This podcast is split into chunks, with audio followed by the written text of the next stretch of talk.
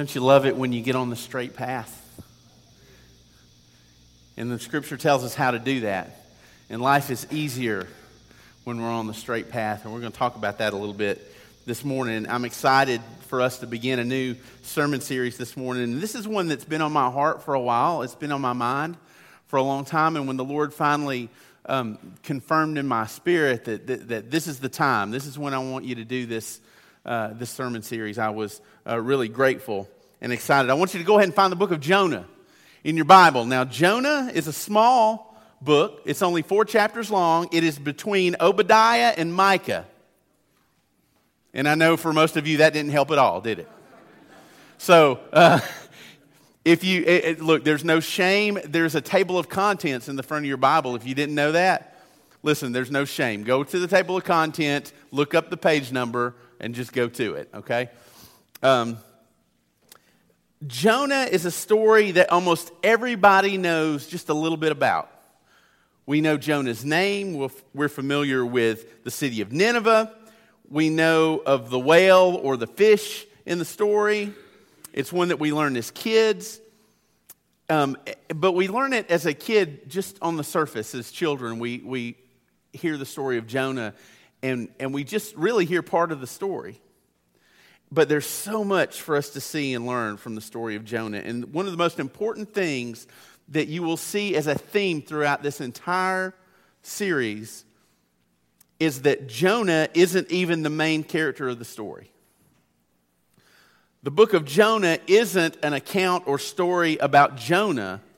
The book of Jonah really is the story of God. God is the main character in Jonah's story, not Jonah. And it's not just about God's wrath, it's not just about God's judgment, but Jonah is about God's relentless pursuit of people that he loves. And so I want us to just begin by diving right in. Look at Jonah chapter 1, and we're going to begin where all good stories begin at the beginning. Verse 1 The word of the Lord came to Jonah, of, son of Amittai Go to the great city of Nineveh and preach against it because its wickedness has come up before me. We know that Jonah was a prophet, and the job of the prophet was to be the spokesperson of God to the nation of Israel and also to the nations surrounding Israel. And so God has given Jonah a commission, a direct word from him, and says, Go to Nineveh and preach against it. And you say, Oh, well, that sounds, why, why does he say preach against it?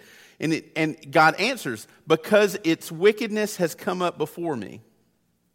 Now, this story of Jonah is happening about 800 years before the New Testament, before Jesus. And Paul writes in Romans 6:23 for the wages of sin is what? Death. This is 800 years before Paul wrote that in the New Testament and this is the same message that he is giving Jonah to preach to the Ninevites. The wages of sin is death. God is righteous, he is just, and he will not allow wickedness to go unjudged. And he says, Go preach to them, tell them that destruction is coming because of their wickedness. And to avoid it, they're going to have to repent. So, Nineveh, if it, when you study history and you know a little bit about Nineveh, Nineveh was the capital city of the Assyrian nation. It was the capital city of Assyria. And the Assyrians were vile, wicked people. They were known for their brutality against their enemies.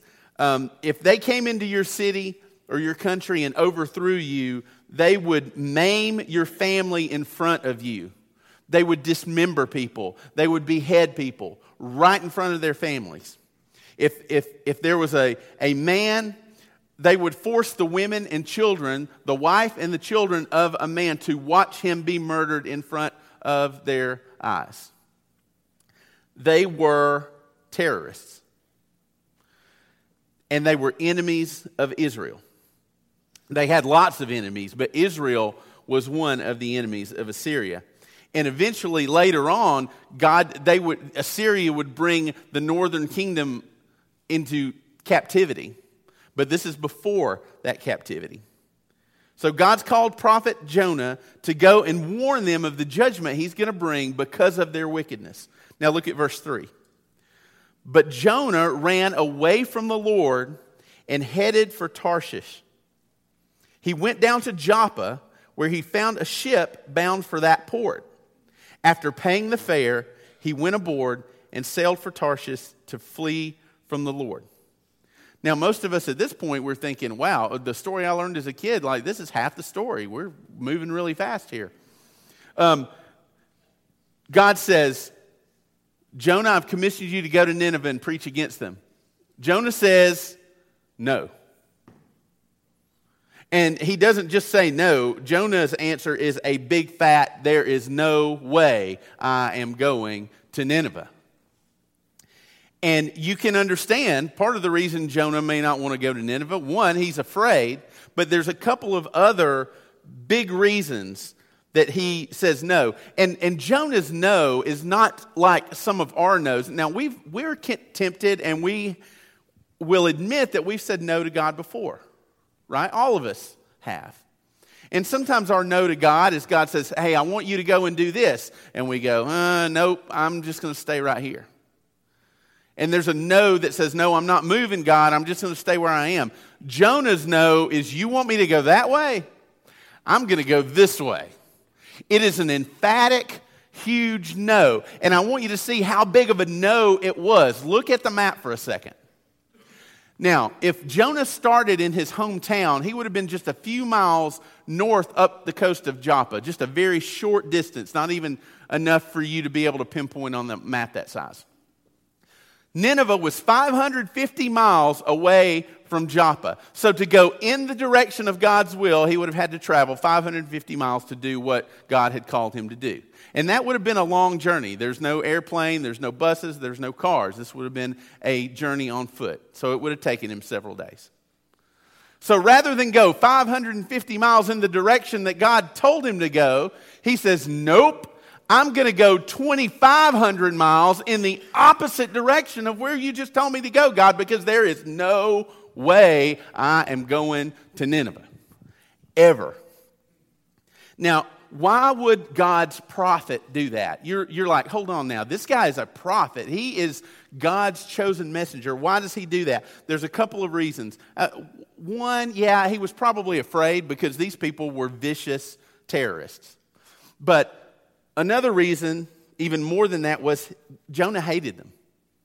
He literally hated the Assyrians, he hated the Ninevites. They were enemies of Israel. And if I could just put it bluntly, to make it apply in our culture, Jonah was a racist. He was, he was, he had a hard heart toward them. And the reason he didn't go and warn them of God's judgment is because he didn't want them to be warned of God's judgment. And you say, well, why wouldn't Jonah want the people to know that? Because Jonah knew God. And he knew that if he went to Nineveh and he told them that God would judge them and destroy them for their wickedness, that if they listened and if they turned their heart toward God, God would spare them.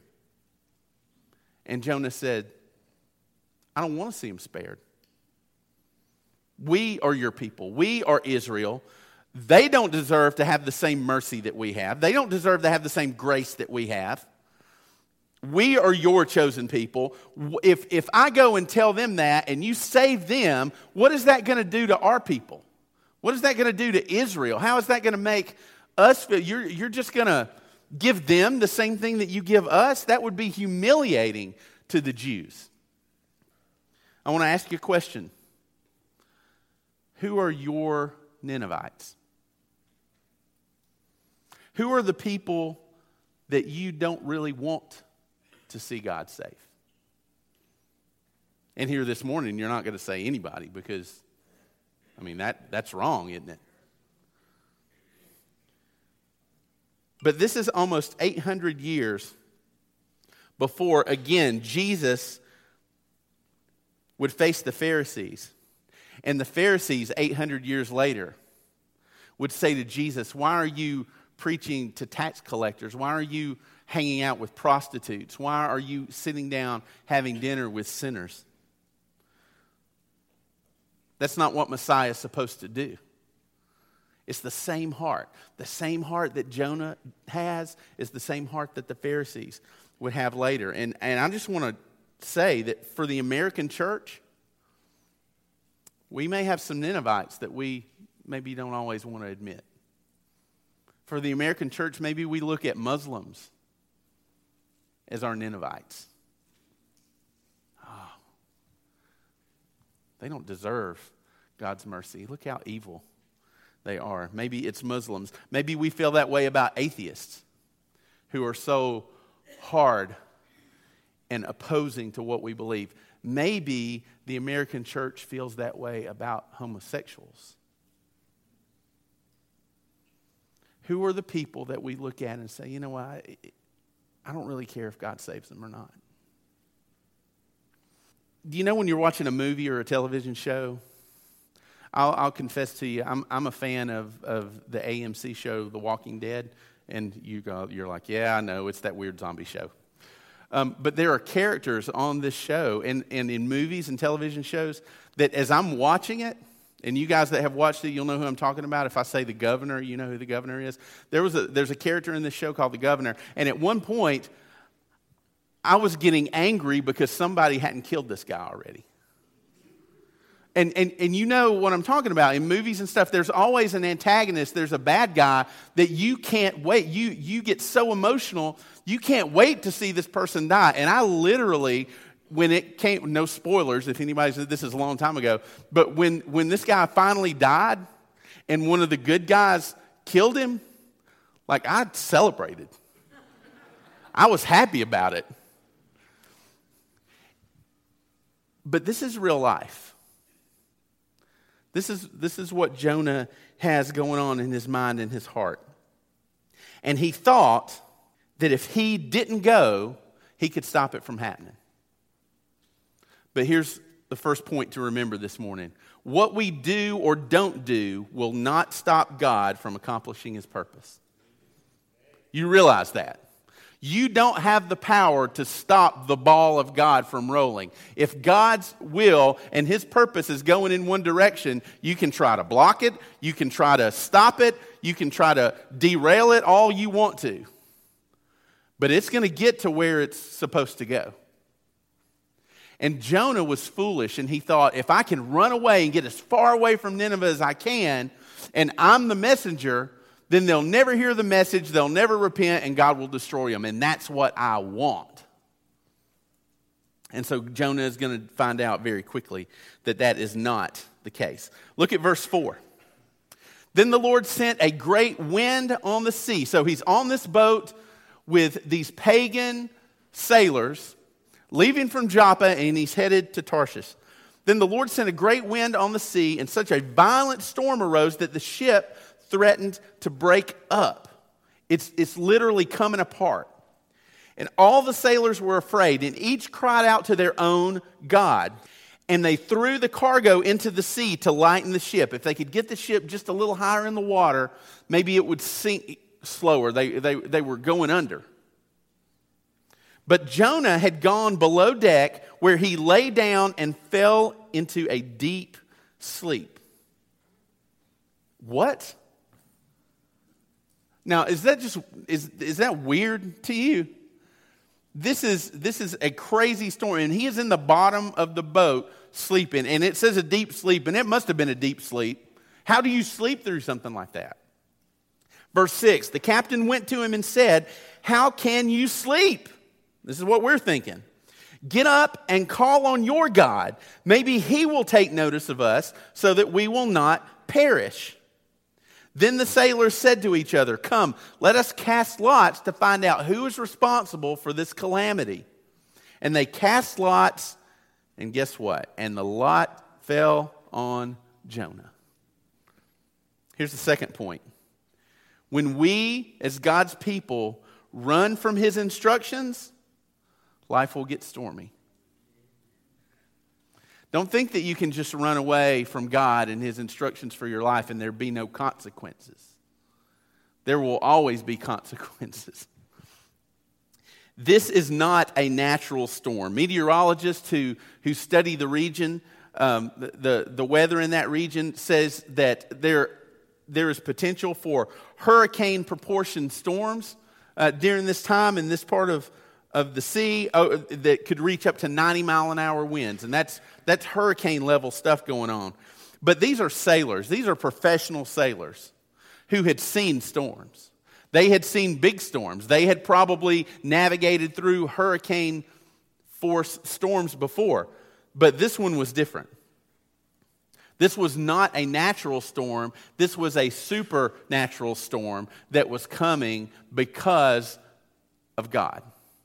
God was bringing it on them. The boat was beginning to break under the pressure of the waves as they crashed against it.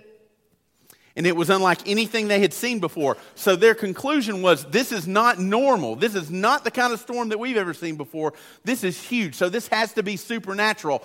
So these are, these are pagans who worshiped all kinds of different gods. And so they begin to say, everybody start praying, whatever, who's your God? Okay, well, pray to him and find out what's going on. You pray to your God. They're praying to all these different gods trying to figure out who, uh, who can save us, what is going on.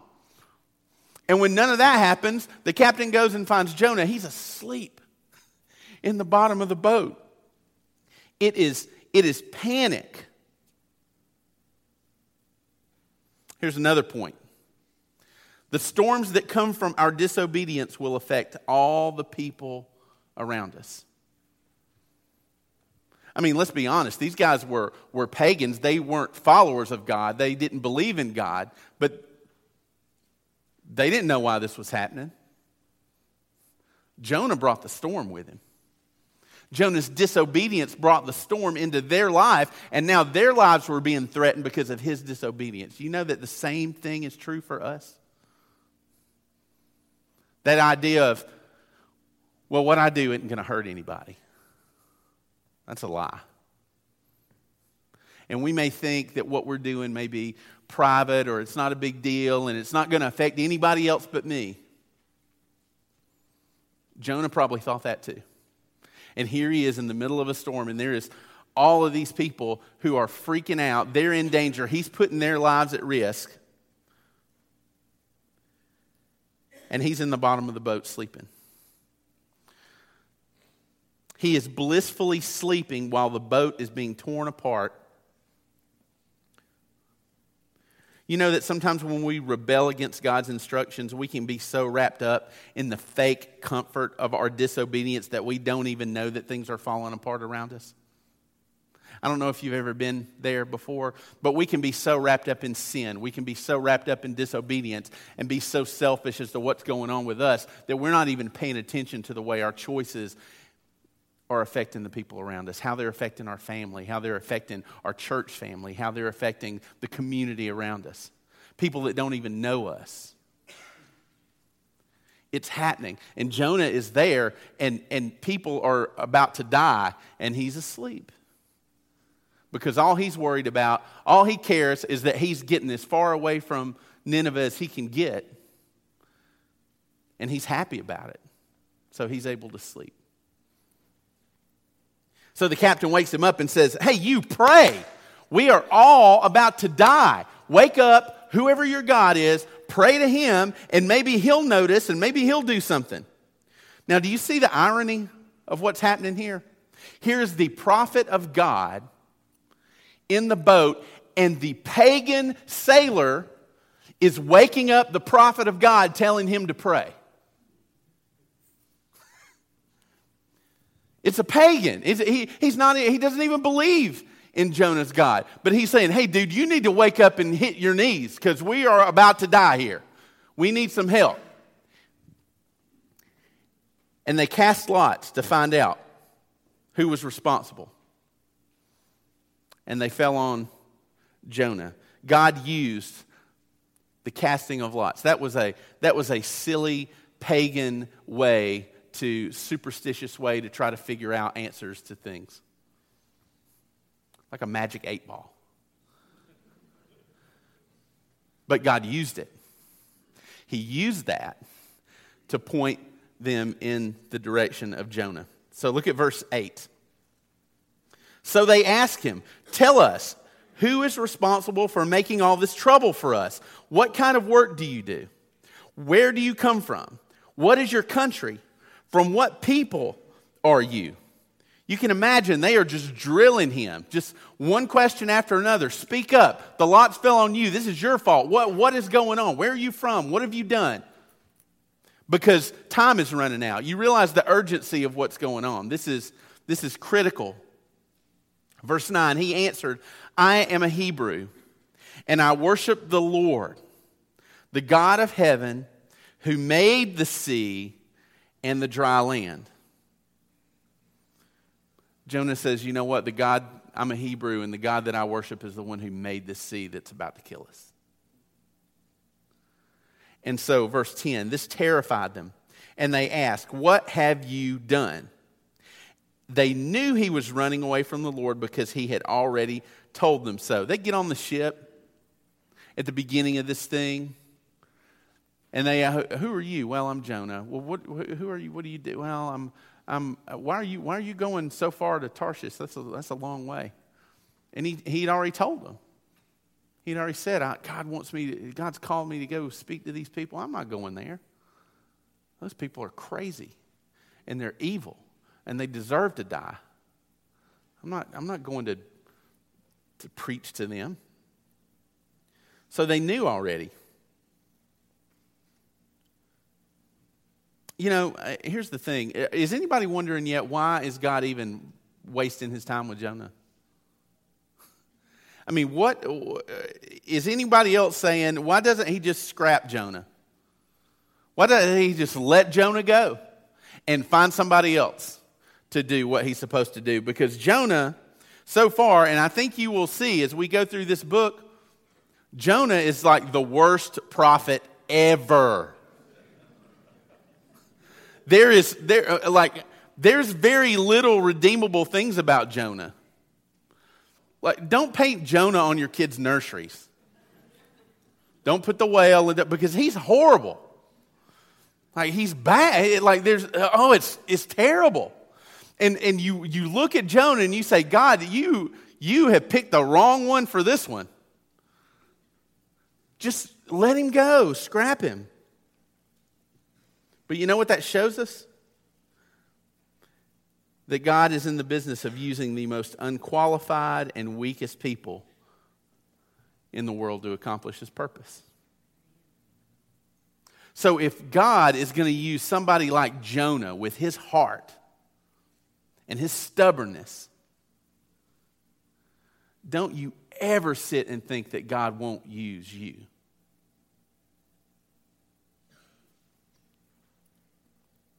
Look at verse 11.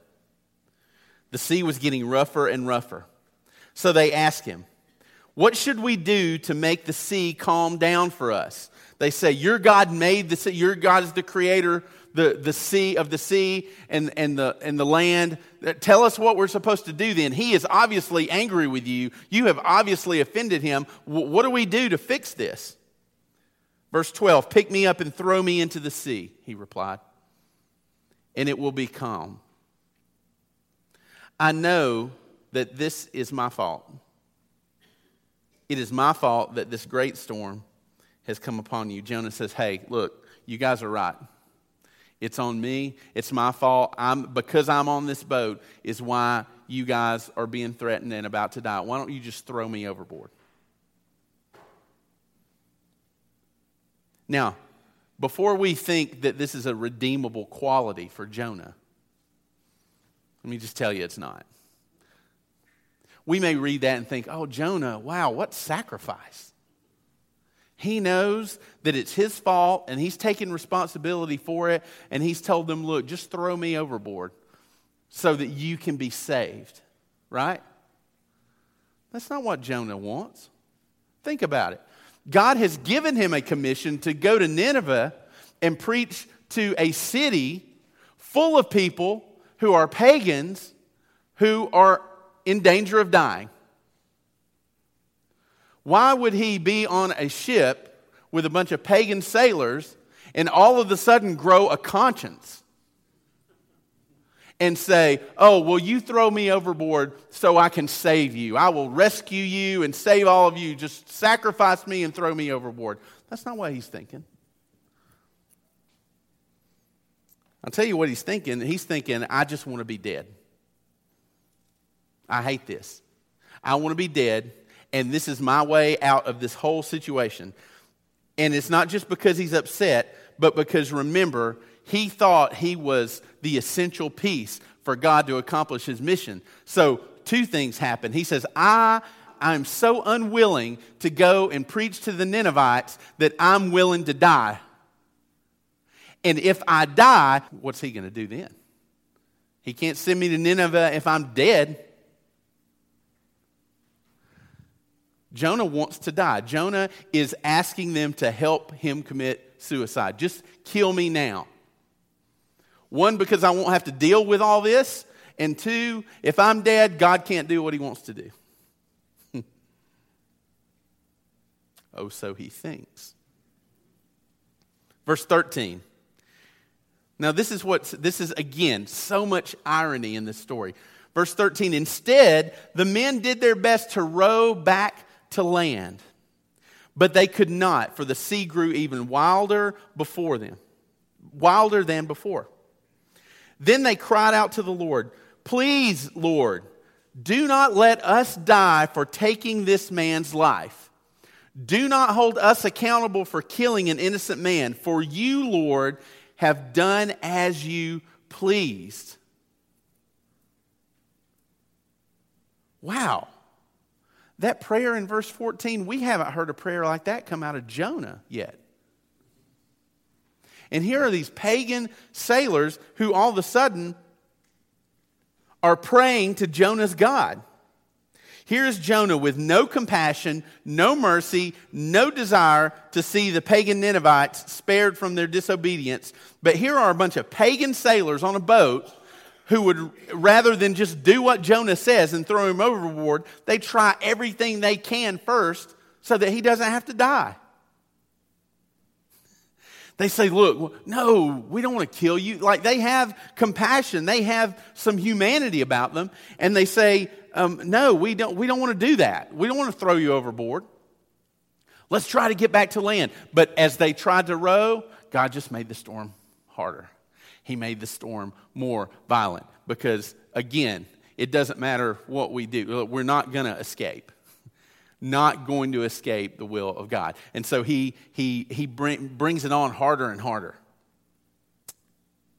And so they finally realize it, that, that that's the only way we're going to have to do this. And so they pray to God. And if you, if you look in the original languages, when they say, when they pray in that prayer, please, Lord, and they say, Lord, you have done as you pleased, they used the word Jehovah. And the word Jehovah was what the Hebrews called God. It was one of the proper names that the Israelites used when they prayed and addressed addressed God. And so, you see what's happening? Faith is coming about in the hearts of these pagan sailors where they are now praying to Jehovah as if he were their God. They are calling him by name. They are being they are praying to him like they're Hebrews. And they're putting their faith in him saying, Please don't hold us accountable for this, eh, for, because you have done as you pleased.